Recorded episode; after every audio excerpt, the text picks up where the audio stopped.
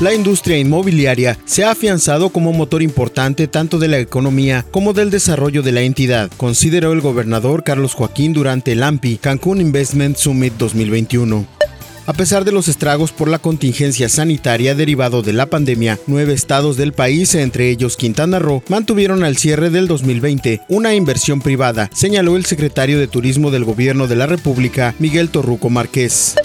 con la Exposición Internacional de Publicidad y Marketing y la Expo Reactivación Económica y Saludable que se llevarán a cabo en el Centro de Convenciones de Cancún, se reanuda el turismo de reuniones, que por la contingencia sanitaria no se podía realizar este tipo de eventos. Toda la información completa a través del portal www.lucesdelsiglo.com.